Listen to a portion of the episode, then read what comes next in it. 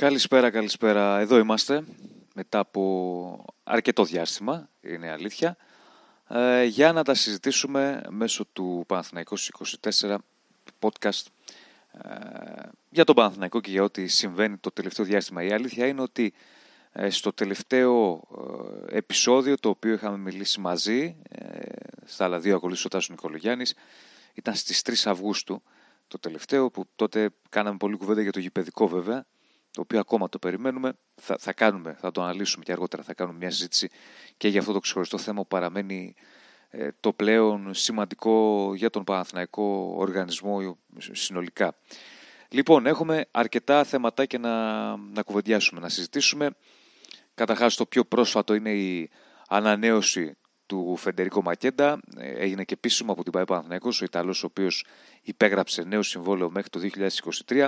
Μία κίνηση που όπως έχουμε πει και στο ραδιόφωνο και έχουμε γράψει και στο Παναθηναϊκός24.gr είναι από μόνη της πολύ πολύ σημαντική για πάρα πολλούς λόγους. Ο Παναθηναϊκός κρατάει ένα παίκτη ε, τον οποίο ε, είχε και θα έχει, θα συνεχίσει να έχει, θα δούμε τώρα πώς θα συνεπάρξει με τον Καρλίτος, ε, ως ηγέτης στην επίθεση.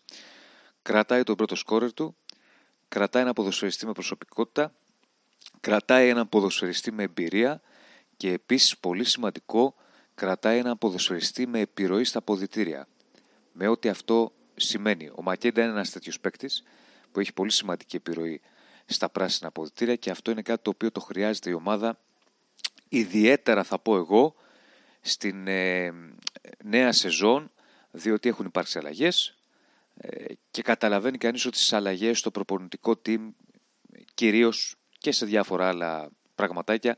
Σε αυτές τις αλλαγές είναι σημαντικό να υπάρχουν κάποιοι έμπειροι παίκτες οι οποίοι όχι μόνο στα εύκολα αλλά και στα δύσκολα ε, θα μπορούν κάπως ε, να ε, διατηρήσουν κάποιες ισορροπίες μέσα στα αποδητήρια. Και ο Μακέντα είναι ένας από αυτούς. Η άποψή μου είναι ότι είναι μια πάρα πολύ σημαντική κίνηση. Ούτως ή άλλως ο Παναθηναϊκός και επίσης ανοίγω μια παρέθεση μιλάμε και για ένα πολύ καλό παίκτη την κλείνω την παρένθεση. Ούτως ή άλλως ο Παναθηναϊκός δεν θα μπορούσε να εισπράξει να βάλει στα ταμεία του ε, πολλά χρήματα από μια ενδεχόμενη πώληση του Μακέντα. Γιατί; Γιατί ο Μακέντα μπαίνει στο τελευταίο χρόνο του συμβολέου του, έμπαινε στο τελευταίο χρόνο του συμβολέου του, κάτι που σημαίνει ότι δύσκολο ομάδες που ήξεραν ότι από το Γενάρη θα μπορούσαν να διαπραγματευτούν ε, απευθείας με τον παίκτη για να τον αποκτήσουν χωρίς χρήματα να έδιναν ένα υψηλό ποσό.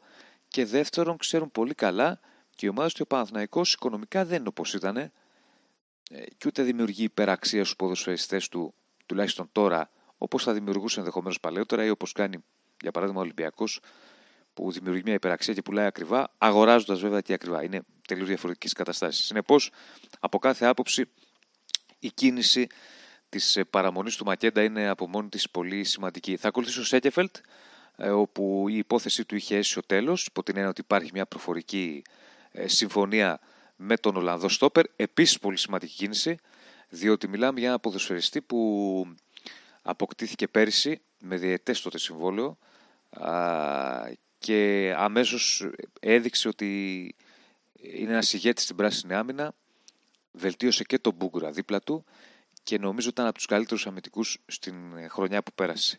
Ένας παίκτης από τις περιπτώσεις που λέμε λαχείο, διότι μιλάμε για Ολλανδό στόπερ που έπαιζε στην Αυστραλία, Πρέπει πολύ καλά να τον γνωρίζεις, πρέπει να κάνεις καλό σκάουτινγκ για να πας να τον αποκτήσεις. Και αυτό είναι στα θετικά της ε, εποχής Νταμπίζα, πρέπει να το πούμε, που απέκτησε ο Παναθηναϊκός στον Ολλανδό και τώρα τον ανανεώνει. Αν τα βάλουμε κάτω, βλέπουμε το εξής. Ο Παναθηναϊκός σε ένα μεγάλο βαθμό τον κορμό τον έχει κρατήσει. Τι εννοώ; Μακέντα ανανέωσε. Σέκεφελτ ανανεώνει. Έχει ανανεώσει ο Κουρμπέλης. Ε, συμβόλαιο, έχει υπογράψει νέο συμβόλαιο. Έχει ανανεώσει ο Διούδης, αμέσως αμέσως όλος ο άξονας. Έχει ανανεώσει πρόσφατα ο Χατζηθεωρίδης. Έχει ανανεώσει το δίδυμο Χατζηγιοβάνι Μπουζούκη από το 2019 αυτό. Ε, τότε που υπήρχαν και κάποια θεματάκια, καθυστέρησαν υποθέσεις, αλλά εν πάση περιπτώσει οι δύο παίκτες ανανέωσαν. Έχει ανανεώσει ο Πούγκουρας από τους τελευταίους που υπέγραψαν νέο συμβόλαιο. Αν βάλουμε και τους νέους Ε, το, αν βάλουμε το Μαυρομάτι που επίσης είχε ανανεώσει, είχε επιστρέψει και, νο, και νομίζω ότι θα υπολογίζεται φέτος στην τετράδα. Δεν ξέρω αν θα υπολογίζει για βασικός, δεν νομίζω, αλλά δεν θα δοθεί δανεικός από ό,τι φαίνεται γιατί πάει καλά και στα φιλικά. Ο Σερπέζη ο Αθανασακόπουλος, ε, μην ξεχνάμε και τον Αλεξανδρόπουλο που επίσης έχει ανανεώσει και μάλιστα χωρίς πολλά πολλά παζάρια. Κατευθείαν ήθελε να, να υπογράψει. Άρα λοιπόν από αυτούς που ήθελε ο Παναθηναϊκός να κρατήσει, έχασε το Βαγιανίδη που δεν τα κατάφερε διότι υπήρχε η πρόταση από την Ίντερ. Δεν είναι και εύκολο όταν σου κάνει πρόταση η Ίντερ να κρατήσει ένα παίκτη. Τον ήθελε ο Παναθηναϊκός στο Βαγιανίδη, δεν το κατάφερε. Είχαν γίνει συζητήσεις με τον Αποστολάκη, δεν τα βρήκαν. Ε, και από εκεί πέρα υπάρχει ο Ινσούα, ο Γιώχανσον και ο Δόνης, ο Χρήσο Δόνης που έφυγαν. Με τον Ινσούα είναι γνωστό το τι έγινε. Ο Παναθηναϊκός τον ήθελε, υπήρχε μια διαφορά στο οικονομικό αρχικά. Στη συνέχεια όταν επέστρεψε ο Ινσούα, ο Παναθηναϊκός έπαψε να ενδιαφέρεται, δεν έδειξε καμία διάθεση να τον κρατήσει και με τον Γιώργασον εξ αρχής υπήρχε απόσταση. Είναι σημαντικές αυτές οι απουσίες για τον Παναθηναϊκό; Είναι κυρίως των δύο μπακ θα πω εγώ, του Ινσούα και του ε, Γιώχανσον, κατ' επέκταση του Βαγιανίδη για το μέλλον, διότι λίγο τον είχαμε δει, αλλά ούτως ή άλλως μιλάμε για top talento. Είναι σημαντικές απουσίες και θα δούμε πώς θα καλυφθούν. Είναι σημαντικές οι υπόλοιπες παραμονές; Η απάντηση είναι ναι. Οι περισσότερες τουλάχιστον είναι σημαντικές και για παίκτες όπως ο Κουρμπέλης, ο Διούδης, ο Μακέντα, ο Σέκεφελτ και ο Πούγκουρας. Ε, λέω ένα παραδει... πέντε παραδείγματα τώρα τα οποία είναι παίκτες για το παρόν και για το μέλλον ε, και όμως των παικτών που είναι πολύ περισσότερο για το μέλλον των νεαρών με πιο χαρακτηριστικό του Αλεξανδρόπουλου νομίζω εγώ και, και στη συνέχεια του, του Σερπέζη και τον άλλο παιδιών αλλά περισσότερο κατά την άποψή μου του Αλεξανδρόπουλου που από όλους αυτούς είναι και ένα top ταλέντο που αν ο Αλεξανδρόπουλος το έχουμε ξαναπεί δουλέψει, δουλευτεί και το βοηθήσουν και λίγο στιγμές, το βοηθήσουν οι συγκυρίες διότι είναι πολύ σημαντικές οι συγκυρίες στο ποδόσφαιρο όπως και ως ε, οποιοδήποτε τομέα της ζωής μπορεί όχι απλά να κάνει καριέρα, μπορεί να κάνει σπουδαία πράγματα. Τι απομένει τώρα; Απομένει να αποκτηθεί ένα αριστερό μπακ. Υπάρχει ε, εκεί ε, κινητικότητα φαίνεται το τελευταίο διάστημα ε, από τον Παναθηναϊκό. Υπάρχει και το όνομα του Αλβάρεθ. Ε, τελευταίο όνομα το οποίο βγήκε στην επιφάνεια και πράγματι είναι ένας παίκτης, ο 27χρονο αριστερός μπακ ε, Ισπανός, ο οποίος ενδιαφέρει και ενδιαφέρει εδώ και καιρό. Υπάρχουν και άλλα ονόματα, θα δούμε θα συμβεί. Και φυσικά ένα χαφ, ένα οχτάρι. Κατά την άποψή μου, ο Παναθηναϊκός δεν πρέπει να πάρει εξάρι, αλλά οχτάρι.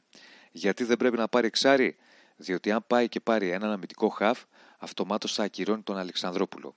Στα αμυντικά χαφ υπάρχει ο Κουρμπέλης και ο νεάρος Αλεξανδρόπουλος. Ο Αλεξανδρόπουλος φέτος πρέπει να παίξει. Πρέπει να πάρει ευκαιρίες.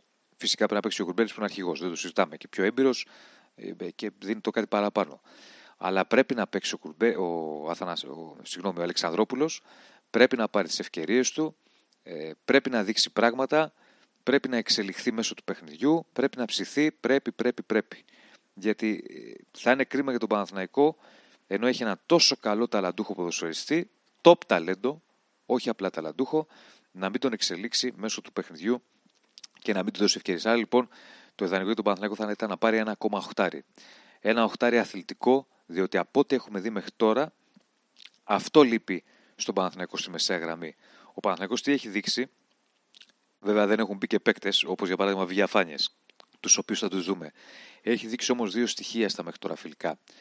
Ε, δύο στοιχεία αρνητικά. Τα θετικά είναι ότι πρεσάρει, ότι αμήνεται σωστά, κατά κύριο λόγο, ότι οι γραμμές του είναι κοντά. Ε, τα αρνητικά είναι ότι υπάρχει μια αργή ανάπτυξη, μια αργή κυκλοφορία. Σε αυτό παίζουν σημαντικό ρόλο τα χαφ, φυσικά και η εξτρέμ, στο 4-3-3 που θέλει να παίξει ο ε, προπονητής του, ο Ντάνι Πογιάτος. Το δεύτερο είναι ότι δείχνει ο Παναθηναϊκός soft. Το αν αυτό έχει να κάνει με την προετοιμασία ή όχι είναι κάτι που θα φανεί. Ωστόσο, νομίζω ότι ένα παίκτη πιο αθλητικό ως οχτάρι τον θέλει. Διότι αν βάλουμε όλα τα εξαροχτάρια ή και τα οχτάρια που έχει ο Παναθηναϊκός, ο πιο αθλητικός από τα οχτάρια είναι ο Αγιούμπ. Το συγγνώμη, ο Μπουζούκης. Ε, οι υπόλοιποι είναι ο Αγιούμπ, είναι ο Βηγιαφάνιες. Παίκτες που δεν φημίζονται για την ε, αθλητικότητά τους, αλλά για άλλα πράγματα. Ε, συνεπώς ένα παίκτη εκεί που να είναι πιο τρεχαντήρι, ε, πιο δυναμικός, να βάζει και το, το πόδι του στη φωτιά, να βάζει και το κορμί του ε, για να τζαρζάρει τον αντίπαλο, ο Παναθηναϊκός τον θέλει και για τέτοιον πρέπει να, να κινηθεί. Θα δούμε τις επόμενες μέρες, θα έχουμε τις εξελίξεις. Τώρα για το γηπαιδικό που ξεκινήσαμε, που λέγαμε ότι τελευταία εκπομπή ήταν 3 Αυγούστου και κάναμε κουβέντα για το γηπαιδικό, δεν υπάρχει εξέλιξη. Το άσχημο είναι ότι πέρασε το καλοκαίρι και από τον Δήμο υποστήριζαν ότι μέχρι το τέλος του καλοκαιριού θα έχουμε ανακοινώσει για τη διπλή ανάπλαση. Δεν έχουν υπάρξει αυτές οι ανακοινώσεις και φαίνεται να υπάρχει και μια σιγή ηχθείω το τελευταίο διάστημα από το Δήμο Νομίζω ότι και εγώ, νομίζω ότι και από τον Παναθηναϊκό έχει ατονίσει κάπως το θέμα, διότι επειδή ασχολείται με άλλα πράγματα τώρα, με τη μεταγραφική αναζήτηση, με τη στελέχωση της ομάδας, ε, με το Παναθηναϊκό στη κτλ. Το έχουν αφήσει λίγο στο περιθώριο, ωστόσο ε, είναι πράγμα το οποίο, είναι κάτι το οποίο θα μας απασχολήσει στις επόμενες μέρες και ελπίζουμε επιτέλους να βρεθεί μια λύση σοβαρή για τον Παναθηναϊκό. Εν ολίγης αυτά, ε, θα τα ξαναπούμε φυσικά μέσω του Παναθηναϊκού 24, μέσω του podcast της ε, ιστοσελίδας μας. Έχουμε αρκετά θεματάκια να αναλύσουμε και μετά. Θυμίζω ότι ο Παναθηναϊκός έχει ένα φιλικό το Σάββατο, πολύ δυνατό φιλικό, ε, με τον ε, ΠΑΟΚ ε, και όπου θα το δείτε από το Παναθηναϊκό TV και φυσικά θα υπάρχει live μετάδοση από το Παναθηναϊκό 24. Έχει κλείσει ένα νέο φιλικό με τον Ατρόμητο στις 12 Σεπτέμβρη, καθώς υπάρχει η αναβολή της ε, πρεμιέρας του πρωταθλήματος θα γίνει ο τελικός. Μια αναβολή που έφερε και αντίδραση από τον Παναθηναϊκό με την ανακοίνωση που εξέδωσε ε, αργά το βράδυ της Δευτέρας ε, και τονίζω ότι η Ομοσπονδία έτσι τελικά διαλύει τον προγραμματισμό των ομάδων. Συνεπώς υπάρχει ακόμη δρόμος και για τη μεταγραφική στελέχωση και για το πώς θα δέσει αυτή η ομάδα. Να δούμε όταν θα μπουν και οι υπόλοιποι ποδοσφαιριστές τι θα γίνει. Να δούμε όταν θα προσαρμοστεί και ο Σάντσες, ο οποίος τον έχουμε δει ένα 45 λεπτό, αλλά πολύ λίγο τι μπορεί να κάνει στο δεξιάκρο. Υπομονή να έχουμε. Εγώ το έχω ξαναπεί. Πρέπει να το λέμε συνεχώς. Ούτε είναι ωραίο να αποθεώνουμε ομάδες που πάνε καλά στα φιλικά και να λέμε πω πω τι χρονιά έρχεται, θυμηθείτε πέρυσι τα φιλικά, ούτε με δύο-τρία φιλικά να λέμε δεν πάει πουθενά η ομάδα, τι είναι αυτό που βλέπουμε. Κάνουμε κριτική, καταγράφουμε κάποια πράγματα, θετικά, αρνητικά. Σαφώς και υπάρχει προβληματισμός για τις εμφανίσεις του Παναθηναϊκού, μέχρι εκεί γιατί μιλάμε για φιλικά προετοιμασίας. Λοιπόν, θα τα ξαναπούμε. Να είστε καλά. Εδώ θα είμαστε στο παναθηναϊκός24.gr.